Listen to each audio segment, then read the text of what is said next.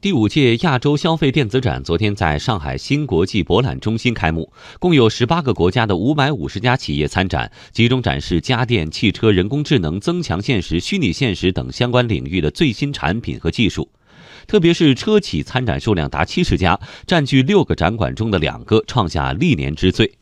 现场有众多自动驾驶汽车搭载丰富的人车交互场景，会跳舞的汽车你敢不敢坐？能 K 歌的汽车会不会深受麦霸欢迎？在汽车玻璃上做文档改 PPT 是不是省时省力？央广记者吕红桥报道。太棒！哎，他是把这个电影那个集成到这里吗？还是怎样？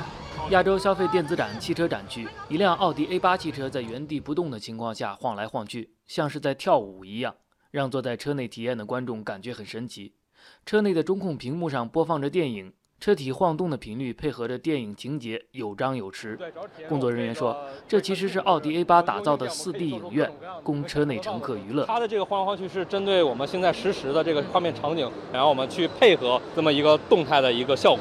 它这个底盘现在是怎么动的呀？电磁底盘，我们是。现在是只能通过底盘的晃动没有我们效果吗？我们座椅的震动、方向盘的震动，然后出风的那个风效，包括 3D 环绕声就不用说了，包括那个氛围灯的这种闪烁，都会是营造这个效果。从奥迪 A8 里出来，进入百度的阿波龙小巴自动驾驶汽车里，会有另一番人车交互和娱乐体验。小杜，小杜，你好，我想唱林俊杰的歌。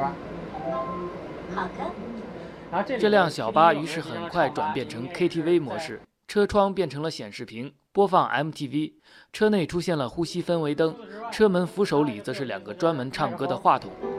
我们也是可以通过直接通过麦克风进行唱歌的，这样的话就真的是像在 KTV 里去唱歌一样。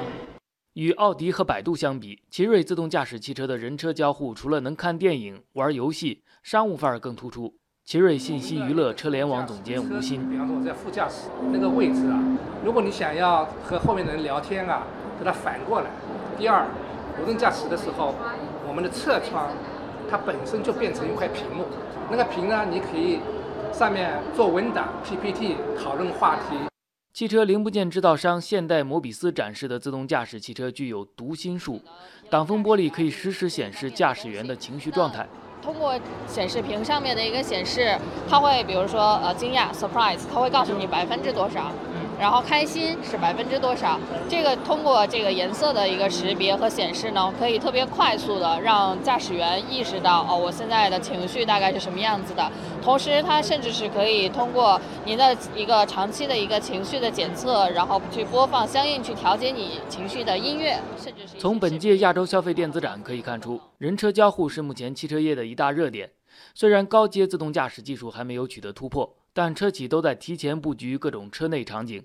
一些车企表示，随着 5G 商用启动，自动驾驶技术研发和应用也将提速，提前搭建人车交互场景，才能在将来的竞争中抢得先机。